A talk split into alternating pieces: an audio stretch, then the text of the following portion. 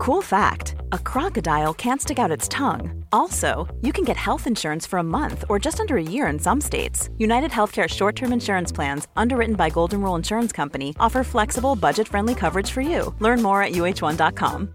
Ready to pop the question? The jewelers at Bluenile.com have got sparkle down to a science with beautiful lab grown diamonds worthy of your most brilliant moments. Their lab grown diamonds are independently graded and guaranteed identical to natural diamonds, and they're ready to ship to your door. Go to Bluenile.com and use promo code LISTEN to get $50 off your purchase of $500 or more. That's code LISTEN at Bluenile.com for $50 off. Bluenile.com code LISTEN.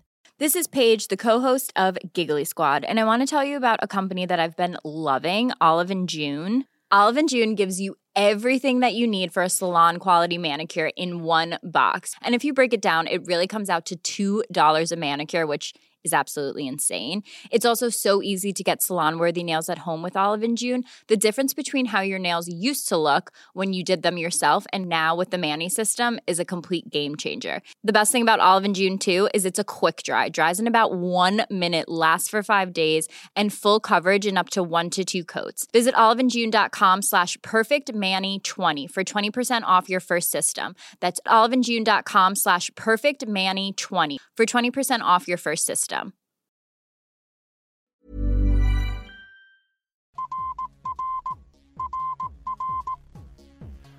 Sveriges statsminister Olof Palme är död. 90 000. Ja, det är mord på Sveavägen. Hörde de säger att det är Palme som är skjuten. Mordvapnet med säkerhet är en Smith Wesson, en revolver kaliber .357. Inte ett svar. Det finns inte ett svar. För jag har Polisen söker en man i 35 till 40-årsåldern med mörkt hår och lång mörk rock. Mitt i myllret här på Bokmässan så ser jag framför mig en stor ja, en, ett affisch med den mycket dramatiska texten Nu ska jag upp och skjuta den jäveln och det är Conny Larsson som har gett ut en bok med det dramatiska titeln. Ja, det, titeln är egentligen Nu ska jag upp och skjuta den jäveln Olof Palme. Så. Så var det till ja. Och anledningen är ska vi komma in på lite senare, men först, vem är du? Jag är en person som har eh, arbetat eh, ungefär 25 år inom kriminal och missbruksverksamhet och eh, har under den här perioden i två omgångar haft en patient som jag i boken kallar för Lennart. Och jag har varit hans överordnade i form av chef så att jag varit behandlingshemsföreståndare vid hemmet Kärnan där den här personen i två omgångar har varit 81 till 83 och från 85 till 86 när han då försvann i samband med Palmemordet. När eh, man läser boken så får man en väldigt bra bild av hur den här Lennart är. Eh, kan du lite kort beskriva, vad är det här för person? Ja, det är först och främst en person som har en traumatisk uppväxt och det var för den han behandlades i, i första omgången då mellan 81 och 83 och senare så eh, genom folkskoleutbildning och så vidare så kom han ut. Men det visade sig snart att han hade andra tankar i sitt sinne eftersom han var en sån eh, eh, våldsam Palme-hatare eh så att säga. Och jag var själv ingen vän utav Olof Palme ska, ska villigt erkännas. Eh, så när han väl kom tillbaka från mig eh, eh, via frivårdsmyndighetens försorg 1985 så var det efter att ha blivit dömd till att vårdas under vissa premisser och han var alltså på det sättet låst till vårt behandlingshem. Och fram, tiden från det att han flyttade mig i första omgången så hade han ägnat sig åt kriminalitet efter folkhögskolan fram tills dess och kom alltså från fångvårdsanstalten Hall där han var internerad och 1985 så, så fick han en dom på att han skulle vara eh, hos mig fram till 1986 i augusti, vilket han naturligtvis inte kom att vara. Som ni säkert förstår, eftersom jag tog upp det här med Lennart så är det han som har fällt den här berömda meningen. Innan det här hände, hade du någonstans i din vildaste fantasi haft en tanke på att han var kapabel eller planerad att göra något sånt här? Ja, ja, ja absolut. Alltså det här var ju en person som ständigt menade på att han ville ha ihjäl Olof Palme eh, specifikt. Han, eh, han hade blivit så sviken utav den sociala myndigheten och framförallt den socialdemokratiska delen av myndigheten som hade lovat honom efter den första behandlingssvängen att han skulle få allt, lägenhet, handikapp och hit och dit och fram och tillbaka. Han skulle få körkort och allting. Och så när han väl hade gjort den så blev han blåst på det och då, då var socialdemokratin hans eh, huvudfiende och Palme i synnerhet. Och han sa i stort sett var och varannan dag när vi tittade på TV, han och jag kom att få en väldigt förtrolig förhållande i sista behandlingssvängen 85 då. Eh, så att eh, det handlade mestadels om att så fort vi såg Olof Palme så var det om att eh, han ska helt enkelt väck. Han ska raderas bort. Han ska dö. Det var det som var hans tanke. Och eh, när man då är terapeut så där så går man ju inte alltid emot den man lyssnar till utan man sitter och håller med och man jamsar med. Och så var även jag och jag har varit mer och mer indragen i det tills jag nästintill tyckte som han. Det står i boken där du berättar om just det här tillfället där han lämnar olovande ska vi säga och hemmet. Och eh, kan du berätta lite vad som hände sen när han begav sig upp till Stockholm och begick detta som du säger? Han, han, han lämnade med orden nu ska jag upp och skjuta den jäveln. Han hade några tilläggsord när jag försökte stoppa honom och säga att han inte fick lämna hemmet för då var jag tvungen att anmäla honom. Då sa han att tar du ett steg till mot mig så sparkar jag ihjäl dig din jävel, Och eftersom jag visste vad han var kapabel till, han hade svart bälte i, i karate och var en mycket konditionstränad person, Eh, så, eh, så backade jag inte men jag gjorde heller ingen åstundan att han var tvungen att vara kvar utan jag sa åt honom att ja, ja, när du går utanför här då går jag också och anmäler dig för att du har försvunnit. Ja, sagt och gjort. Jag gick och anmälde honom för att han hade försvunnit. då, och då säger frivårdsmyndigheten i Norrköping att ja men vi kan väl låta honom få helgen ledigt. Det är synd om honom, han har suttit så länge på Hall. Han kan väl få ha ledigt så kommer han tillbaka på måndag eller tisdag och så, så, så reds allting ut mellan er.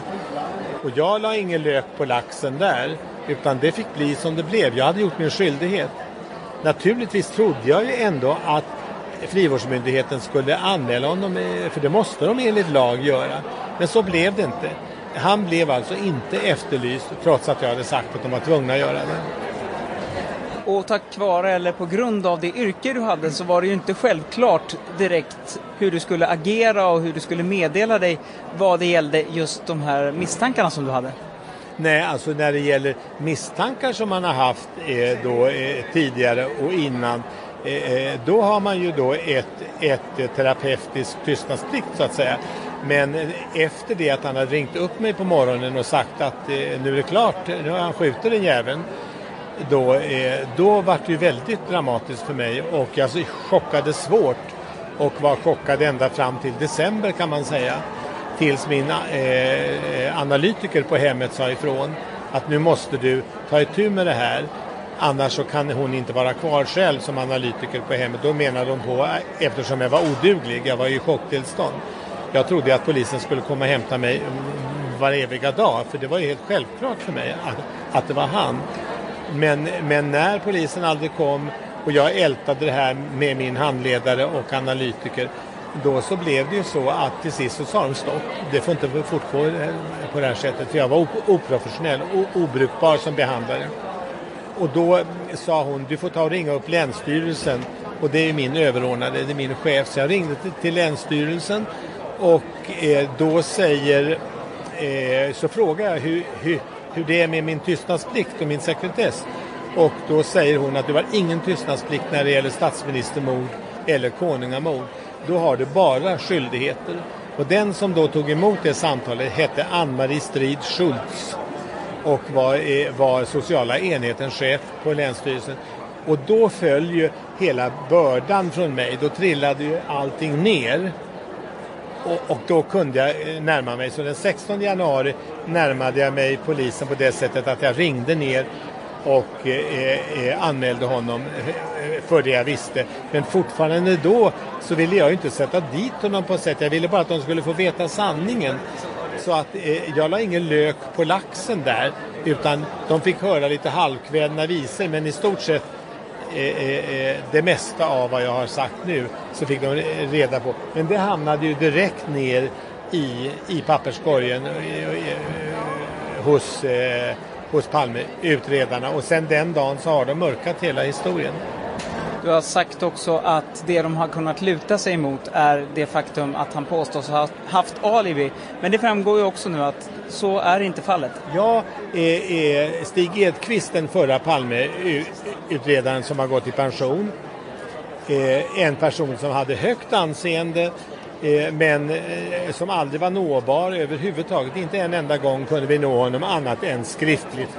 Och han menade på att eh, Palme, nej, att eh, eh, Lennart hade alibi för hela, hela den här perioden, natten då. Och, och då visste ju vi, eller jag visste att det kunde han inte ha. Eftersom jag hade ju andra uppgifter som jag kunde presentera, men det brydde han sig inte om. Och då anmälde jag så småningom eh, Palmeutredarna för undermåligt agerande när det gällde rikstramat Olof Palme. Eh, alltså just det här med alibi. Eh, och, eh, då, och, och, då anmälde jag det till JO, justitieombudsmannen, som i sin tur vänder sig till Stig Edqvist och får höra samma historia. Att mannen har alibi och jag och andra som hade arbetat med det här för att få fram sanningen vi var mer rättshaverister och liksom inte riktigt att lita på. Vi var Palmespanare. Jag har aldrig varit en spanare. Jag har varit en uppgiftslämnare. Och det har de aldrig velat eh, ta emot. De har hela tiden motat det. Och eh, när sen då den nya 2012, när Dag Andersson eh, eh tog vid som, eh, som Palmeutredare, chef, alltså supersnuten som han kallas, som är en riktig mordutredare, professionell, han fattade ju direkt. Han svarade alltid. När jag än ringer så svarar han. Och finns han inte där så ringer han upp. Alltid närvarande i utredningen. När han då fick höra min historia och, och fick se de här skrivelserna som finns i boken också mellan mig och eh, eh, JO eller mellan mig och Edqvist och så vidare. Då så säger han det här kan ju inte vara riktigt, det här måste vara något fel. Ja men titta in på det. Ja då tar han akten och det tar ju bara två dagar. Så hör han av sig och säger den här mannen har aldrig haft ett alibi. Han har aldrig haft ett alibi. Ryan Reynolds here from Mint Mobile. With the price of just about everything going up during inflation, we thought we'd bring our prices down. So to help us, we brought in a reverse auctioneer, which is apparently a thing. Mint Mobile unlimited premium wireless. Ready to get 30, 30, bit to get 30, bit to get 20, 20, 20, bit to get 20, 20, bit to get 15, 15, 15, 15 just 15 bucks a month. So, Give it a try at mintmobile.com/switch. slash $45 up front for 3 months plus taxes and fees. Promo for new customers for limited time. Unlimited more than 40 gigabytes per month slows. Full terms at mintmobile.com. There's never been a faster or easier way to start your weight loss journey than with PlushCare PlushCare accepts most insurance plans and gives you online access to board-certified physicians who can prescribe FDA-approved weight loss medications like Wigovi and Zepbound for those who qualify. Take charge of your health and speak with a board-certified physician about a weight loss plan that's right for you. Get started today at plushcare.com slash weight loss. That's plushcare.com slash weight loss. plushcare.com slash weight loss. How would you like to look five years younger? In a clinical study, people that had volume added with Juvederm Voluma XC in the cheeks perceived themselves as looking five years younger at six months after treatment. Look younger, feel like you. Add volume for lift and contour in the cheeks with Juvederm Voluma XC. Reverse signs of aging by adding volume to smooth laugh lines with Juvederm Volure XC. For important safety information and to find a licensed specialist, visit juvederm.com. That's J U V E D E R M.com. Not for people with severe allergic reactions, allergies to lidocaine, or the proteins used in Juvederm. Common side effects include injection site redness, swelling, pain, tenderness, firmness, lumps, bumps, bruising, discoloration, or itching. There's a risk of unintentional injection into a blood vessel, which can cause vision abnormalities, blindness, stroke, temporary scabs, or scarring. Talk to a licensed specialist to find out if it's right for you. Alltså, då har ju Stig Edqvist bara blåljugit för JO. och fått JO att lägga ner min anmälan mot Palmeutredarna. Så det hela är en cirkelgång. Hela tiden en cirkelgång. Där det, de som blir lidande är familjen Palme eller det är familjen Palme som blir lidande eller svenska folket i sitt drama. Eh, när man då tänker på det som du säger nu, att det, kan, att det har mörklagts vissa saker och att saker inte tagits upp. När det gäller den här Lennart, eh, kan man sätta det i samband med något av de eh, spår som har funnits tidigare? Är det, är det till att börja med en konspiration eller är det någonting som Lennart har kokat ihop själv? Nej, alltså jag trodde ju från början att det här var en ensam galningsverk. Men sen har ju Lennart återkommit till mig i omgångar. Då första gången jag tror han kom tillbaka var 89 Eh, eh, oinbjuden, alltså till behandlingshemmet. Och då har han ju droppat olika eh, saker. Och 89, 91, 92 och så vidare framåt så har han varje gång har han haft olika skepnader. Han går in och ut i, i sin person som Lennart eller som någon annan. Då, så har han då droppat, eh, så har han då droppat eh, olika, bland annat sa han en gång när jag frågade honom, eh, då när Monica von Sydow, min handledare, satt med vid köksbordet, då, då frågade jag honom, men, för man kan aldrig prata om Palme, aldrig någonsin säga ordet Palme. Eh, eh, då så säger jag så här, men den där gången, du vet den där natten när det här hände, så får jag säga, är det någonting du ångrar då?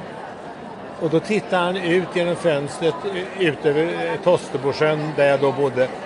Och sen, ja, det ska väl vara att jag missade kossan då. Och kossan, det var vårt ord för eh, Lisbeth Palme. Och så har han hållit på. Och, och ett annat uttalande som han har eh, eh sagt senare när jag frågade honom. Ja men Lennart, du kan väl inte vara ensam om det där, du vet? Nej, nej, nej, det var många flera med, sa han. Jaha, ja men vilka var det? Ja, det var en tysk och en fransos bland annat, sa han. Men du vill inte veta mera, sa han. Och, och tysken och fransosen, det är de här två som tillsammans med Lennart eh, rekar i Gamla stan de här helgerna när han inte är på behandlingshemmet innan mordet. Då är han och rekar i Gamla stan. Och det här har han beskrivit och jag menar det finns ju noterat om vi, vi tittar i Gunnar Walls bok nu med Walkie Talkies. Allt det finns, men det är det jag har skrivit min bok om. Här har du nyckeln till hela alltet. Han är den som tog upp stafettpinnen. Han är den som fick erbjudandet att ta över från, eh, från, eh, från direktören som Gunnar Wall i sin bok skriver om. Eh, givetvis förstår jag att när man kommer med sådana här uppgifter så om man, eh, om man inte blir ifrågasatt så är det, måste väl ändå vara så att det, folk är nyfikna och ställer frågor om hur du kan vara så säker på att det är den här personen? Ja, självklart. All, alla har de frågorna. Då, men saken är ju den att jag har ju varit levt i det här. Jag har levt med personen och sett förberedelsen men inte förstått den. Utan jag trodde mest det var prat.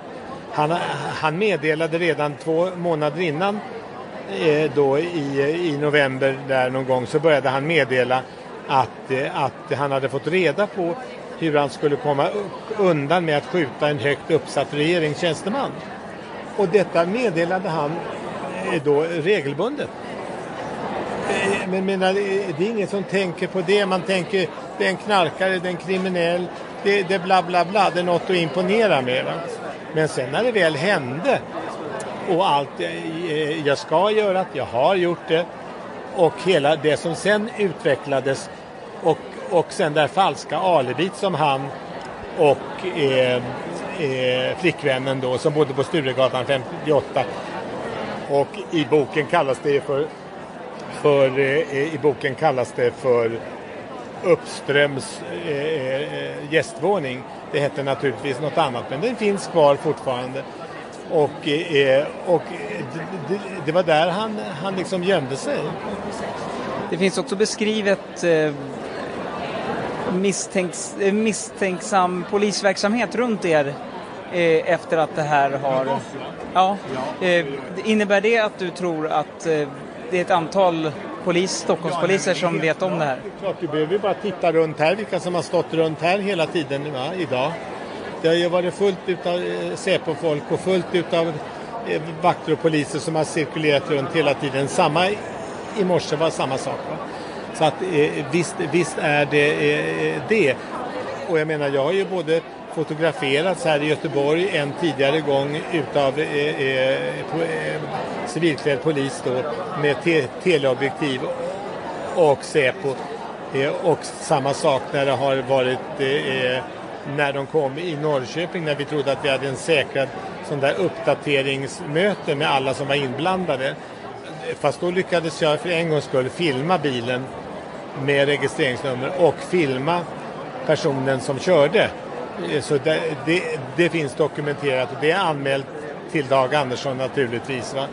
Och eh, det har man inte hört ett ljud om. Eh, men när man går in på registreringsnumret så mycket riktigt det, det är en pensionerad polisbil från 2002 som tidigare fortfarande står på polisen. Alltså en sån där svartblå tonad. Va? Och, och att det innebär ju det att det är en sån där städpatrulls polisbil. Och så har det försiggått hela tiden. Man har gjort inbrott hos mig, man har buggat mig, man har hackat datorn, man har eh, kapat min telefon och man har bara tagit det som handlar om Palme eller adressboken eller alla smsen. Man lurade in mig till Norrköping en gång i samband med min anmälan eh, som gällde någonting, vad som hade hänt. Och då bad man att få min telefon för de skulle kolla något. De tömde hela telefonen. De tömde allting.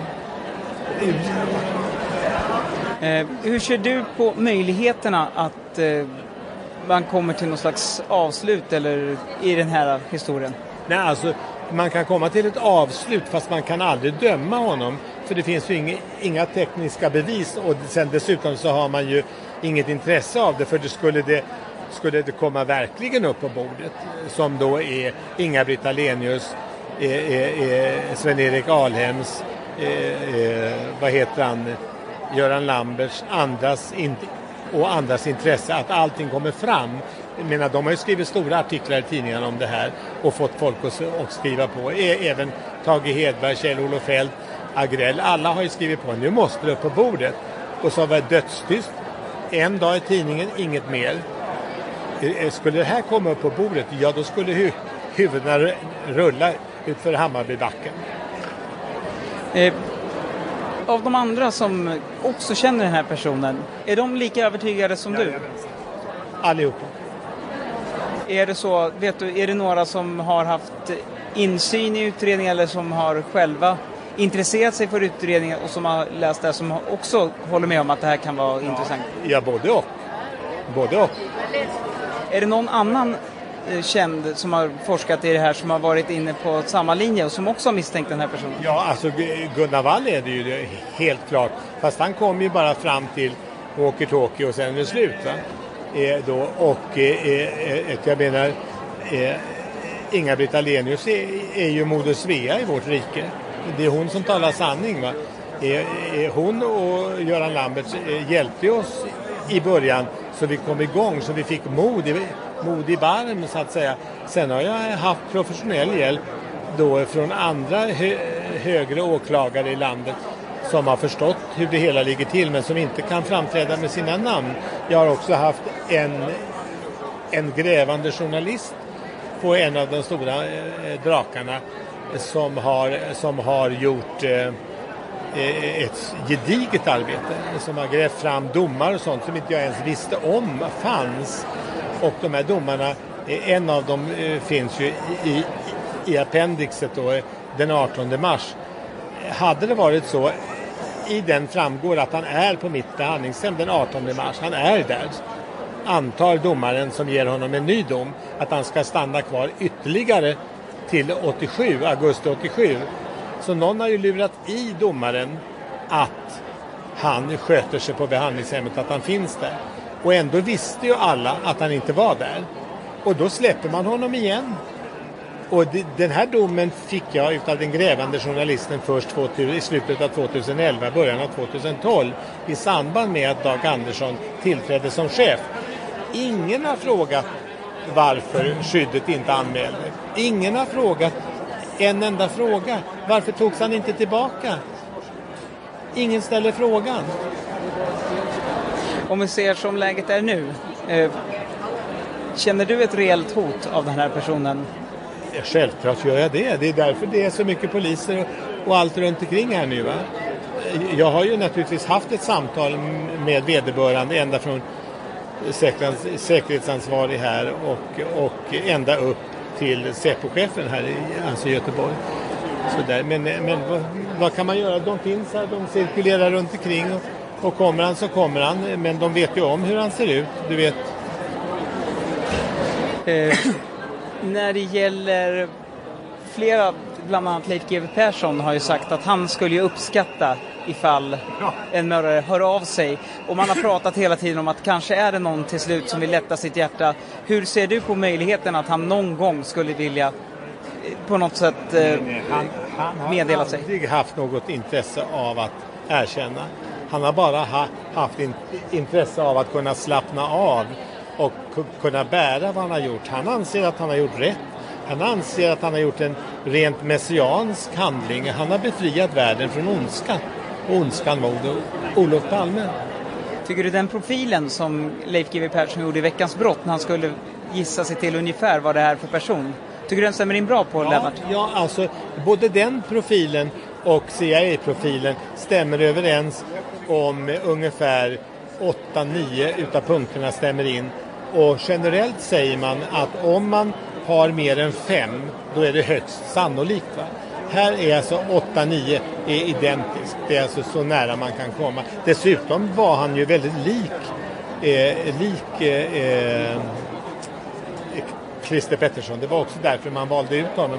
Alla de som man valde ut som tilltänkta, eh, de här kriminella tilltänkta då, eh, de, de var sådana som man eh, som liknade Christer Pettersson till sist nu, vad, vad, tror du blir följden? Vad hoppas du och vad tror du blir följden nu när, när det här får sätta sig? Liksom? Ja, eh, för det första så har jag ju redan sett vad de är ute efter. Eh, eh, de vill ju stoppa allting, allt nyhetsflöde.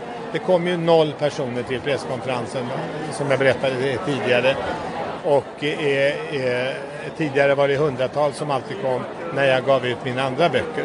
Så att eh, jag har inga förhoppningar om att palmutredarna, Palmeutredarna, polisen, Säpo, att de skulle komma närmre så att säga om man inte beslutar sig för på riksåklagarnivå att nu tar vi tag i det här. Men eftersom riksåklagaren Kerstin Skarp var ju en av de riksåklagare som, som förde upp Christer Pettersson. Och hon backar aldrig. Dessutom är ju hennes syster gift med Jan Guillou, Marie Eh, eh, va? Eh, då, och då kan du förstå hur, hur linjen går. Och Marie och det står som ägare för Piratförlaget och där kör man, där kör man då det här, det är Christer Pettersson. För det är egentligen den offentliga. Det, det håller man kvar hela tiden. Fast man får inte det lagligt eftersom han är friad. GW Persson kör ju fram polisspåret, mycket sant, till ungefär 75 procent. Sen har han hittat på en egen kakafoni där han har ställt till det för att tjäna sina 200 miljoner på sina skrifter. Va? Där han bara har tjänat pengar. För när jag tar kontakt med honom så har det visat sig att han är fullständigt ointresserad av att veta någonting. Fullständigt ointresserad. Då får vi se vad som händer. Du berättade lite om att det även finns intresse utifrån. Ja, det har vi tagit kontakt. Det är ett engelskt tv-bolag, jag kan inte säga vilket än, som vill göra en dokumentär om boken. Det är andra förlag från utlandet som, som har redan börjat eh, kontakta oss till och med idag. Då, eh, som alltså vill ta det till sina länder. Så det kanske blir så att det är utifrån man får ställa de viktiga frågorna eftersom i Sverige kommer de aldrig tillåtas eh, ställas. Det, det är vad jag tror. Då får jag tacka så hemskt mycket och det bästa är väl egentligen om man läser boken. Nu ska jag upp och skjuta den jäveln Olof Palme. Så, så får man reda på allt. Då får man... Absolut.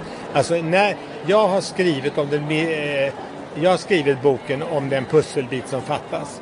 Och eh, läser man den, eh, då är det hör och häpna. Och då förstår man hur vårt samhälle fungerar demokratiskt och i, i rättsväsendet i, idag. Han har ju sagt också hela tiden att det som har saknats är, är ett motiv. Och, den, och den, i och med det här, här finns ju i alla fall ett motiv. Allting finns. Allting. Motiv finns, är, är, är, planering finns, utförande finns, flyktvägen finns, stället där han övernattade finns och där han sen med tiden också greps den 18 mars då för att föras till Örebro för att få domen som, som ingen talade om för mig om att han hade blivit gripen. Det får jag reda först på 2011. Så, så att allt har varit, ända från början så har det varit ett sammelsurium som har gått så här. Det är ett sammelsurium utav mörkläggelser och det är Palmeutredarna. De har bedragit hela svenska folket. Hoppas det blir lite klarhet nu under dagarna här vid Bokmässan i alla fall. Tack så hemskt mycket Conny. Tack själv.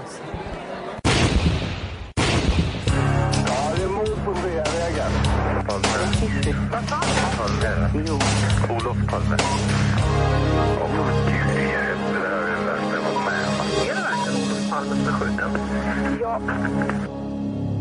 Du är ju faktiskt en av de få som, som var på plats. Och jag tänkte fråga, timmarna innan och så, den här natten, fredag kväll, natten. Vad kommer du ihåg av den rent allmänt? Ja, den har spelats upp för mitt inre och, och, i många sammanhang. Jag har till och med drömt om det på nätterna så att det är någonting som sitter fast i medvetandet ordentligt. Och vad jag kommer ihåg det var ju att jag var insatsledare, blev ju det på mordplatsen och att jag var poliskommissarie och eh, som sådan sysslade jag med myndighetsutövning. Det var inte någon privatspaning på något sätt utan utan det var, jag var en tjänsteman som hade fått ett, ett väldigt eh, känsligt uppdrag att försöka reda ut. Mm. Inte kanske reda ut till fullo men i alla fall i inledningsskedet komma med värdefulla uppgifter. Var befann du dig innan? Vad, vad, liksom, vad gjorde du innan du fick det här anropet så att säga? Ja, jag, jag hade så kallad eh, citykommendering som det hette. Att sig till ordningen i, i innerstaden då tillsammans med poliser från Norrmalm och Östermalmsdistrikten.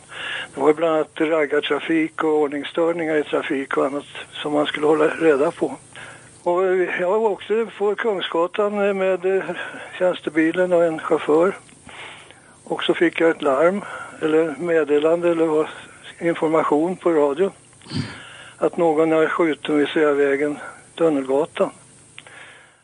Och då, då tittade jag på min klocka, det kommer jag också ihåg. Och sen kom vi fram till mordplatsen och där var vi 23.30. Sen kontaktade jag, ja, sen hände ju en hel del där på mordplatsen men det kanske inte ska gå in på i sånt här kort sammanhang. Så du kan väl fråga om du tycker att det är något ja. spännande. Eh, det som, alltså när du, när, du, när du kör till platsen, då vet du fortfarande bara att det är skottlossning vad jag förstått. Ja, just det, absolut. Och det var ju inget märkvärdigt eh, meddelande i och för sig för att de där raggarna de körde ju med, med så kallade avgassmällar och, och det var ett jädra tjohejande där på just i de där trakterna. Så man var ju inte alls säker på vad det var. Men när man kommer fram då ser man ju att det ligger en, en svårt blödande man på gångbanan. Och två personer håller på med upplivningsförsök, hjärtkompression och konstgjord andning och så vidare. Hur lång tid tog det innan det stod klart för er vem offret var? Det tog ungefär fem minuter får jag lov att säga. För att eh, från början så var det en väldig förvirring där. Bland annat var det en kvinna som sprang omkring och var fullständigt hysterisk och vad jag förstod så var hon ju redan då att hon var anhörig för hon skrek att ni måste rädda livet på min man och så vidare. Men jag mm. kände inte igen henne. Hon gick inte i sådana kretsar. Så, att, så jag tog, gjorde tre försök att, att få henne att tala om vem, vem hon var och vem det var som var mördad eller skjuten. Och att det var en död person det hade jag innan konstaterat för att eh, han hade stirrande blick och, och, inga reflexer på ögonen och så vidare. Det var, och det där upplivningsförsöket det bedömde jag som meningslöst helt enkelt. Men jag koncentrerade mig på, på henne och försöka få fram signalementsuppgifter och annat. Men det var väldigt svårt så det tog ungefär fem minuter innan, innan jag var på det klara med att det var Olof Palme som var skjuten. Mm. Då meddelade jag sambandscentralen det. Så jag kom dit 23.30 och 23.35 meddelade jag sambandscentralen att det var Olof Palme som var död alltså. Ja. Sannolikt och troligen. Dödsfallet konstaterades ju inte officiellt förrän på sjukhus av läkare. Men du anser att det var mer eller mindre kört redan? Ja, han var stendöd alltså. Det, och det var en väldig massa blod som, som eh, fanns på hans kläder och, och hon kvinnan hon var blodig i ansiktet och han låg i en blodpöl helt enkelt. Du förstod att det. Det måste ju varit någon sorts pulsåderssprängning av något slag i kroppen. Redan 4 mars om jag minns rätt så började du påtala att, eh, att det inte riktigt stämde det här med larmtider och så som har Ja, gått det ut. gjorde jag redan på mordnatten. För att eh, vi var inte riktigt överens, jag och min chaufför. För jag, jag, han hade eh, uppfattningen att vi var där 23.30 och jag ansåg att vi var där tidigare. För att eh, min klocka visade 23.28 till och med.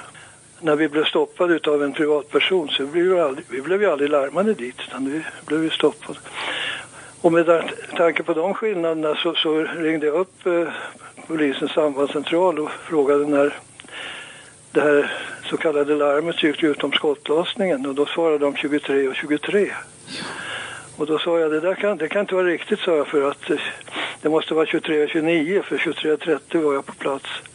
Och då fick jag en jädra mer eller mindre tillrättavisning att 23, 23 ska det vara, punkt och slut. Och nu snackar vi inte mer om den saken. Det verkar ha varit den så kallade officiella sanningen Det egentligen. var sen- så ja. Sen gjorde jag ju egna så kallade, ja, jag försökte reda ut det här och, och hjälpa till i polisutredningen att få, få, få klarhet i det här. Och eh, då skickade vi fram att 23-23 har det mycket riktigt gått ett larm, men det har gått till två piketer. En Södermalmspiketen och en från Norrmalmsdistriktet. Och det larmet har inte jag hört i varje fall. A lot can happen in three years, like a chatbot may be your new best friend. But what won't change? Needing health insurance. United Healthcare Tri Term Medical Plans, underwritten by Golden Rule Insurance Company, offer flexible, budget friendly coverage that lasts nearly three years in some states. Learn more at uh1.com. Planning for your next trip?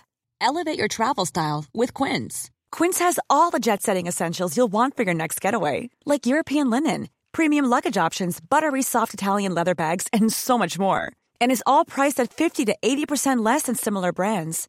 Plus, Quince only works with factories that use safe and ethical manufacturing practices. Pack your bags with high-quality essentials you'll be wearing for vacations to come with Quince. Go to quince.com slash pack for free shipping and 365-day returns. Even when we're on a budget, we still deserve nice things. Quince is a place to scoop up stunning high-end goods for 50 to 80% less than similar brands. They have buttery soft cashmere sweaters starting at $50, luxurious Italian leather bags, and so much more. Plus, Quince only works with factories that use safe, ethical, and responsible manufacturing. Get the high-end goods you'll love without the high price tag with Quince. Go to quince.com slash style for free shipping and 365-day returns. Nej, just det. Det hörde jag i något program som har gått på tv att eh, det har, det har alltså gått två stycken larm. enligt eh, den utredning som jag har gjort, som minsann inte var lätt med tanke på att man hänvisar till förundersökningssekretess och sek sekretesslag och gud vet allt. Och det, det, det, det har retat mig för att jag var inte någon privatspanare vem som helst utan jag var ju faktiskt ett, en eh, huvudperson där som var en resurs just i det här inledningsskedet. Men eh, man betraktade inte mig som någonting intressant alls utan jag blev sidsteppad som det heter. Ja, oavsett nu om de här eh, personerna då som på något av någon anledning misstror dina uppgifter, har de kunnat lägga fram någonting vad, vad du skulle vinna på att lansera en alternativ tid? Vad, vad jag skulle vinna? Ja, har, de någon, har det någonsin kommit fram, de som nu tvivlar på att dina undersökningar, vad, finns det någonting som de har fått fram att du skulle vinna på att lansera den här andra Nej, tiden? jag anser inte att personligen vinner. Det är klart att man kan triumfera i och för sig. Jag tycker att man hittade en sanning som inte de gjorde.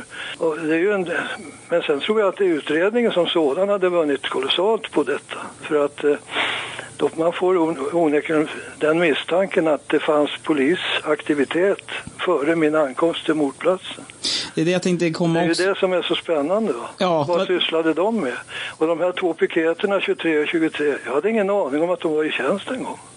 Det Det är ju en av de här piketerna, 3230 om jag minns rätt va? Ja. Som det har gått, som det också har, samt, eh, det har gått eh, diskussioner om huruvida att de alltså har befunnit sig uppe på Brunkebergsåsen Ja, är det va? jo. Tidigare än på grund av ett Men då, kan, flyttat... då kan man ju bara säga så att de, de, de har någon sorts standby-läge de här två. Och Mm. 23, 23 så, så går ett larm att nu kör vi eller någonting i den stilen. Nu, det här är väldigt eh, känsligt och hypotetiskt kanske. Ja, ja, men det ligger mycket i den tankegången.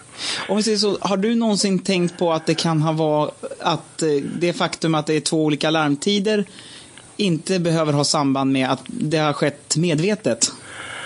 Nej, det, har, det, det här är en planerad aktion med ett stort eh, internationellt och eh, nationellt nätverk på hög nivå som har, som har jobbat i det här sammanhanget. Det finns ingen annan förklaring. Och någon Christer Pettersson eh, har ju inte förekommit annan än, som någon sorts syndabock som man ska kasta all skiten på. Givetvis fick han ju bra betalt under åren. Mm. Men eh, han, han, han tjänstgjorde som, som eh, syndabock. Mm. Medierna var ju väldigt förtjusta i att lansera honom som mördare vid alla sammanhang. Eh, har, du, Speciellt kvällstidningarna då i Stockholm ja, har du märkt någon gång under ditt forskande några typer av hot? Alltså, jag förstår att, det, att du har fått höra av kollegor och så att eh, det här ska du inte blanda dig i och det här är minsann fel. Men har du fått reella hot? Ja, inte direkt. Det är något telefonsamtal, men jag har inte brytt mig så mycket om det där. Någon som ringde klockan tre en natt och sa att du ska inte leva länge till din jävel. Och jag sa det, far det åt helvete så jag på luren. Jag bryr mig inte om, jag bryr mig inte om sånt där för att jag har ju varit polis i 40 år så jag vet väl ungefär vad de där hoten är värda. Men konkret alltså så... Men sen har, ju, har man ju försökt bortförklara det hela genom att jag nog inte var riktigt eh, i psykisk eh, balans och så vidare. Jag skulle ha varit chockad och det skulle ha varit med alla möjliga konstigheter med mitt psyke då. Mm. Men eh, jag är fortfarande i god for- form och anser inte ha något fel varken på minnesbild eller psyke. Det som är märkligt tycker jag, det är att jag tycker alltid i alla andra fall så har polisen snarare haft en så kallad kåranda och backat upp varandra. Men i just det här fallet så verkar det inte som att... Jo, det fanns ju här då. Mm. Jag de tyckte att jag svek gänget mer eller mindre i och med att jag gick ut i medierna och eh, berättade om mina bravader där i, på mordplatsen. Sen var det ju så konstigt att när jag så småningom fick del av protokollet på, från sambandscentralen där de skulle redovisa åtgärder på, i inledningsskedet. Då var det inte mindre än 14 stycken polisenheter som var kallade 23 och 23. Och bland annat var jag kallad på larm 23 och 23. Och det är klart, då blir man ju förbannad alltså. Ja, det är ju lögn och förbannad dikt alltihop. Och då, ja, då gjorde jag helt enkelt en polis, eller en anmälan till JO om det här. Förfalskat protokoll. Men eh, JO, han hette Claes Eklund på den tiden, han skrev av alltihop. Och det var, fanns ingen anledning att, att göra någon utredning i det här frågan. Det har nästan varit deras signum att istället för att föra det till dagens ljus när folk har JO-anmält så har de valt att inte ens ta upp det. Ja.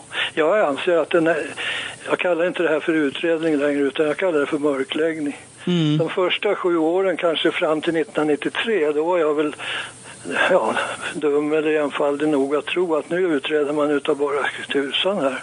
Men så är inte fallet. Men eh, efter mina JO-anmälningar och mina skrivelser till, till eh, både riksåklagare och åklagarmyndigheter och jag har ju skrivit väldigt mycket om det här till myndigheter alltså. Men efter 93 när jag fick avslag på det, de där grejerna som hundraprocentigt kunde bevisa, då var det ju bara att säga att det här, här ska inte utredas, här ska mörkläggas. Om man ska sammanfatta allt nu. eh, Om du fick eh, kortfattat redogöra för hur, vad du tror är bakgrunden och upplägget bakom Palmemordet. Hur skulle du förklara det? Ja, det var ju hög tid. Palme vill ju, vill, det här är alltså ingenting som jag har, kan dokumentera på något sätt, men det, man kan ju ha sina Ja, dina hypoteser. Ja, precis. För det första misstänkte man in- inom den militära säkerhetstjänsten att Palme var en spion och gick i ryssarnas ärenden, eller Sovjetunionens ärenden. Och han skulle ju då resa till Moskva. Och då var det väl hög tid att bli av med om man, om man nu skulle förhindra den resan. För, det, Ja. för den var just i anslutning till, till det här mordet. Eller före då. Och eh, ja, Men jag, jag vill i alla fall understryka två saker till om vi har tid. Oh ja. Det är ju ett kämpigt med, med tid när man pratar om sånt här. Va? Vi skulle kunna prata väldigt länge om det. Men eh, fru Palmes eh, särbehandling är ju otroligt märkligt.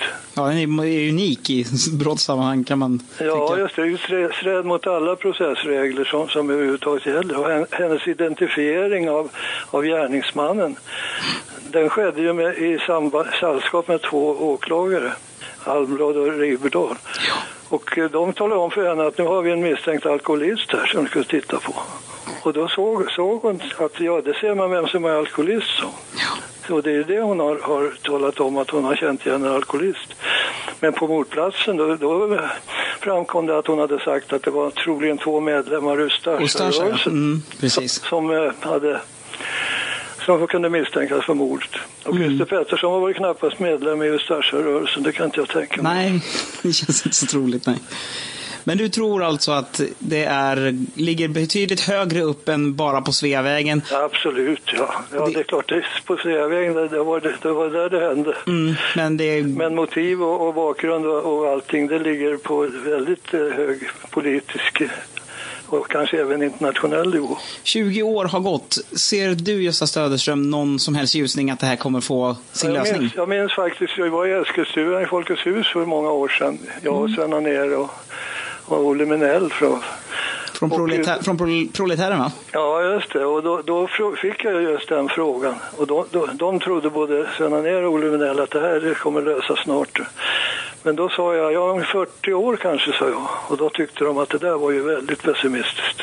Men nu har det gått 20 så har Men du fått tror ett, att det halv, kommer- ett halv poäng nu. Ja, men du tror att på något sätt så kommer... Ja, historien kommer att, att greja det här. Du har ju mordet på, på Gustav III till exempel och allt det här. Det, det är ju forskning och sånt som har, har kommit fram till vad som verkligen hände. Men just vid den tiden, när det här verkligen hände, då var det nog lika mycket mörkläggning som det är när det gäller Palmemordet. Och den här eh, Ankarström, han var ju inte ensam i, i det, det sällskapet. Nej. Det var, ju, det var ju bland fem stycken som blev landsförvisade. Forskar du fortfarande? Eller? Ja, oh ja. Du är fortfarande... Prat, vi pratade med Sven Anér häromdagen och han, han håller ju som bekant på med Estonia. Han tyckte att han hade inte plats i sitt arbetsrum. Du måste också ha ganska mycket dokumentation kan jag tro. Ja, jag har faktiskt en hel, en massa pärmar och så har jag en hel sån här, ja, vad heter det, kista, det låter ju väldigt mörkt men det, det är en sån där man lägger prylar i. Den är alldeles full med papper också. Men innan jag slutar så vill jag i alla fall understryka att det här med Holmér är ju väldigt märkligt också för skulle, han skulle ju åka Vasaloppet men det fick jag kunde han ju aldrig göra för han blev ju hämtad där uppe i Dalarna och åka ner till Stockholm. Mm, ja, det har... Och eh, det, de uppgifterna fick, kom fram dels genom att chauffören talade med mig och dels att han oberoende av det samtalet talade med riksdagsman Jerry Martinge. Sen gjorde vi en sammanställning av det där och det var ju helt klart att de var i Stockholm.